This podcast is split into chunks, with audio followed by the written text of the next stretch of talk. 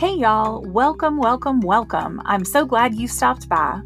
My name is Connor Morganti, and I'm devoted to bringing you the best of all things money each and every week. Do you listen to other financial experts' advice and think, that just doesn't make any sense? And there has to be something different or maybe even better. Does your money situation keep you up at night? When you balance your checkbook or look at your 401k statement, do the words frustrating, overwhelming, intimidating, and challenging come to mind? Maybe you're a good little saver and pay all your bills, but want to know how to get to the next money level. Do you wonder why the rich keep getting richer? Join me each week to get your free money coaching, all while keeping the conversation real with straight talk and a little bit of humor. Because let's face it, I'm hilarious. If you've been searching for a helpful and heartfelt virtual learning opportunity without judgment, well, sister friend, then this podcast is for you. Welcome to the Southern Fried Business Podcast.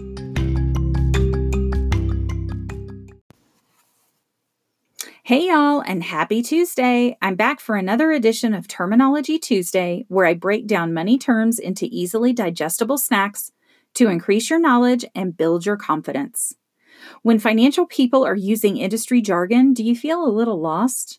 Tune in each week and you'll be explaining market updates and translating money lingo to all your friends in no time. Today we're talking about the S&P 500.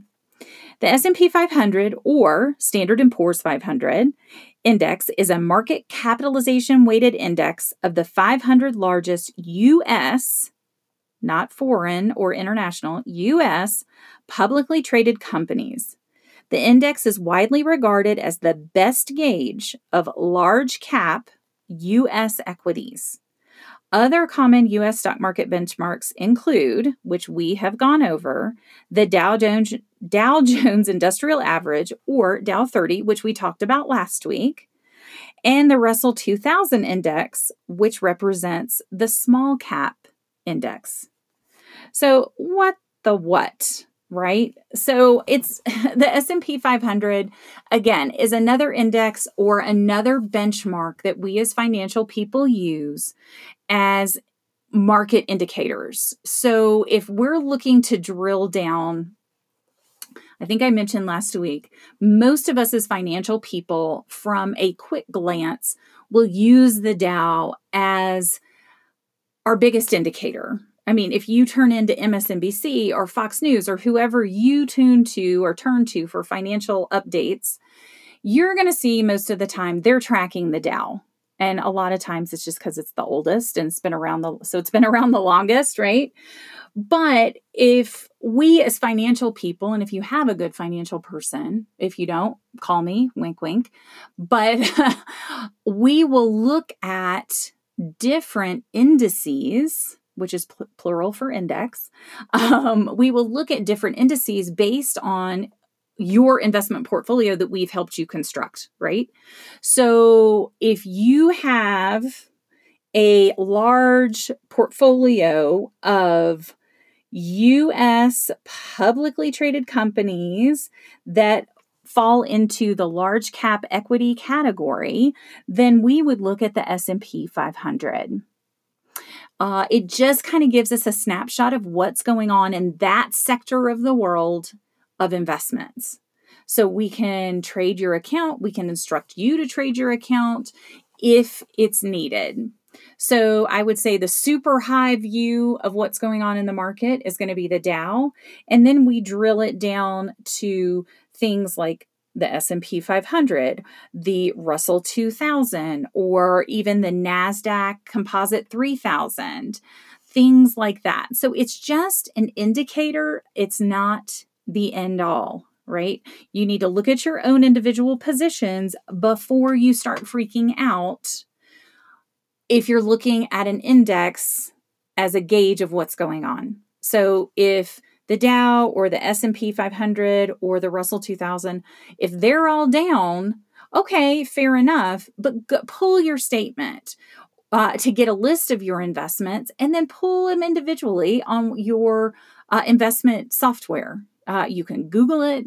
I think Yahoo Finance is out there. I mean, so many places, MarketWatch. You can plug them into the Fox Business app, I think, and get a current price of your underlying positions. Then if they're not doing so great, well, okay, then maybe we should discuss. But at the end of the day, that's the one thing I'm trying to bring home is people will just start freaking out if the Dow is down or the S&P 500 is down for the day or the NASDAQ is down for the day. And that's fine. And that's all good, relevant information, but that might not be your world. Okay. So don't freak out until you look at your own stuff. That's my tip of the day, right? So anyway, I hope you'll tune in next week. Next Tuesday, we're going to have another great term. I just mentioned the Russell 2000, so maybe that's what it'll be. And we'll kind of dissect it a little bit as it relates to your situation. Also tune in every Friday. I try to do a relevant financial blog post because you might be saying to yourself, Connor, these terms are great and it's really increasing my financial knowledge, but what do I do? You're a financial person. You've been in the industry for 30 years. I mean, so what do you do, Connor? Tell me, where do I put my money? What do I invest in? How do I save? Where do I save? All the things. That's on Fridays. So I hope you'll tune in twice a week. My goal is to also start having some relevant interviews on all things money. Might not have anything to do with my specific world, but maybe my journey on buying a car and what to do and what not to do, because Lord knows I've made some mistakes in that department. I also am interested in talking about a friend of mine just had him as a guest on her podcast and how to invest in rentals. So in the real estate market, I have a great friend I'm bringing on that will discuss how to dissect your employee benefits. Because I don't know about you, I managed some 401ks here in the Colorado area, greater Denver area. And I tell you, some of those employee benefit books, I mean, you almost have to be an attorney just to dissect what it's saying. So hopefully you'll find some value in that as well. And yeah, hopefully you'll tune in next week. See you soon. Bye. The opinions and information in this podcast are for general information only. Any reliance on the information provided is done at your own risk. This podcast should not be considered professional advice.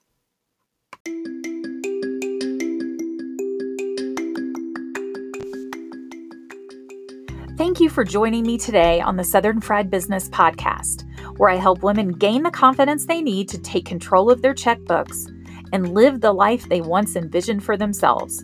Join me next week for another timely info drop that will help you level up. Ladies, it's time to fund your life.